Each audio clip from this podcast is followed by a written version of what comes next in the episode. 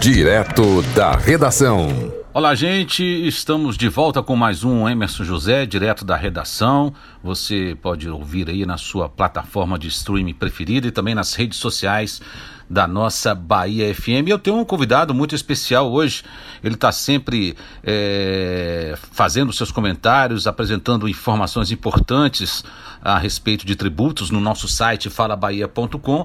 E este convidado é o Dr. Robson Santana. Ele é especialista em direito tributário. E, Dr. Robson, muito obrigado por participar deste nosso podcast. Eu já vou começar falando, claro, do sistema tributário brasileiro. A análise de que o sistema tributário do Brasil onera mais quem ganha menos, essa análise é verdadeira? Ou seja, quem ganha mais paga menos imposto? Explica isso pra gente, Dr. Robson. Bem-vindo. Olá, Emerson. Obrigado aí pela mais essa participação nesse seu brilhante programa. E falar um pouquinho aqui de direito tributário e respondendo aqui desde logo a sua pergunta, né? Realmente o sistema tributário brasileiro, ele acaba privilegiando aquele que ganha mais em detrimento àquele que ganha menos. Mas aí vocês poderiam perguntar, mas por quê? Porque infelizmente, Emerson e todos os ouvintes, a nossa carga tributária, ela privilegia a tributação sobre bens e serviços e mercadorias, né? É o que nós chamamos de tributos indiretos, para exemplo do imposto sobre produtos industrializados, o imposto sobre circulação de mercadorias, o famoso ICMS, o imposto sobre serviço. E o que isso gera?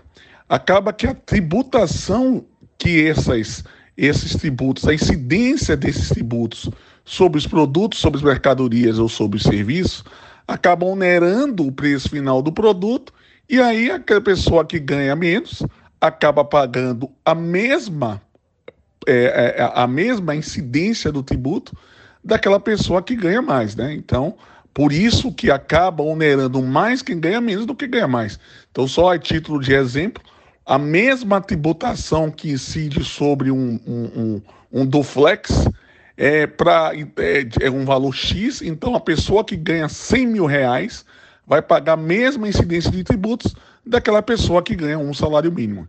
Então é por isso que, Emerson e ouvintes, realmente o sistema tributário brasileiro, por dar preferência aos tributos indiretos, por ter a maior incidência de tributos indiretos, acaba privilegiando quem ganha mais em detrimento daquele que ganha menos. Doutor Robson, por que o sistema tributário brasileiro é tão difícil de entender, né? O cidadão comum acaba tendo de buscar contadores para poder entender essa complexidade deste sistema tributário. Bom, Emerson, isso também é uma grande verdade, né? Aliás, isso é fato.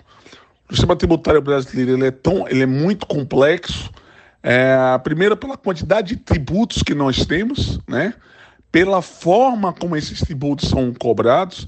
E, além disso tudo, Emerson, não só dos tributos, como as chamadas, as diversas, o que nós chamamos de obrigações acessórias, né?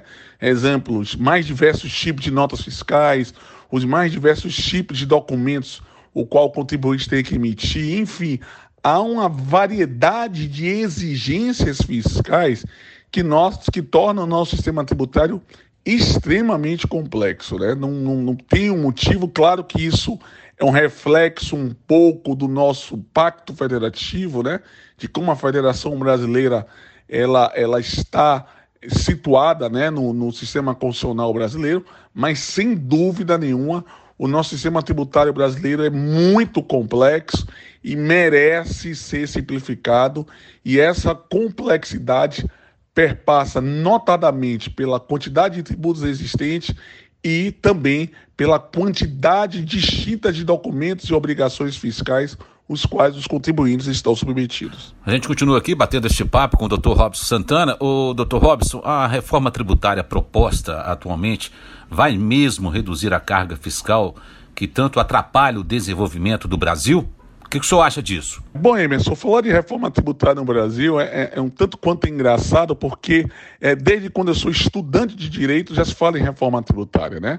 Então, primeiramente, só respondendo a sua pergunta, a reforma tributária que está em pauta, vai reduzir a carga fiscal?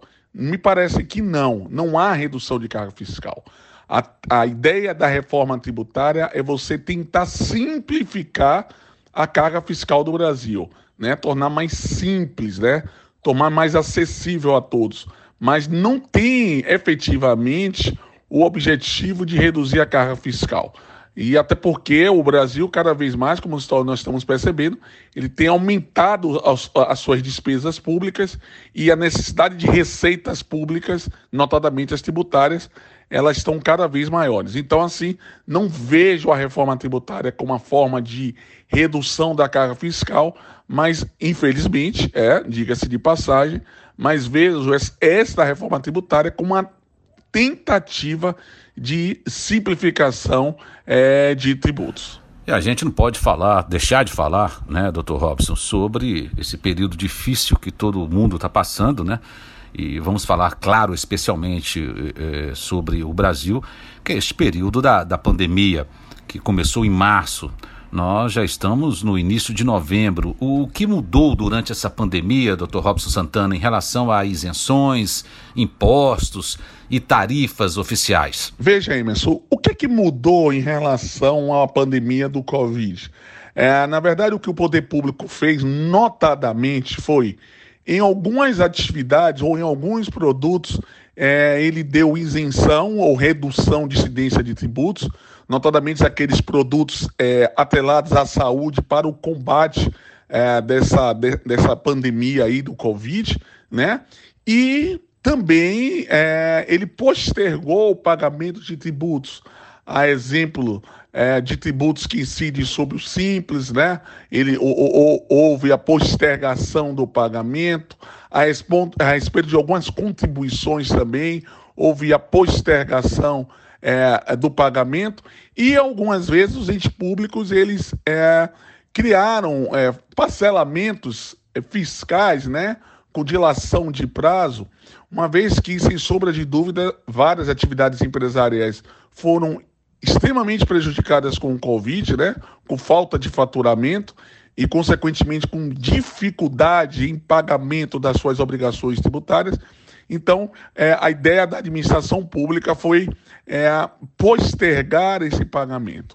Eu, inclusive, Emerson e ouvintes, eu sou contra o postergamento, eu sou a favor, na verdade, do perdão da dívida, né, da remissão. Eu acho que alguns setores, os mais afetados, eu sei que alguns outros setores econômicos não foram tanto afetados, inclusive alguns melhoraram o seu faturamento, mas a maioria foi muito afetado, e eu acredito que a administração pública deveria verificar esses setores mais afetados e fazer não o postergamento da dívida, mas sim um perdão, ou como tecnicamente nós chamamos de remissão da dívida fiscal. Tá difícil o perdão fiscal no nosso país, viu, doutor Robson? Mas, de qualquer forma, muito obrigado pela sua participação, um grande abraço e até a próxima aqui no nosso podcast. Obrigado, Emerson, e parabenizar pela essa grande iniciativa, né, que é o podcast. Eu sou um fã de podcast, né, e sempre à disposição de você, do seu programa, de toda a sua equipe, para qualquer dúvida, qualquer melhor esclarecimento, notadamente sobre essas questões de natureza fiscal, nós estaremos sempre à disposição de vocês. Um abraço a todos e, novamente, parabéns pela iniciativa. Tá aí, portanto, esse foi o Dr. Robson Santana, nosso convidado no podcast dessa semana. Lembrando que você pode seguir as redes sociais do Fala Bahia, as redes sociais da Bahia FM, minhas redes sociais, Instagram, @EmersonJoséOficial, Twitter, @EmersonJosé, Twitter, @Fala_Bahia, e este foi o Emerson José, direto da redação. Um abraço e até a próxima. Direto da redação.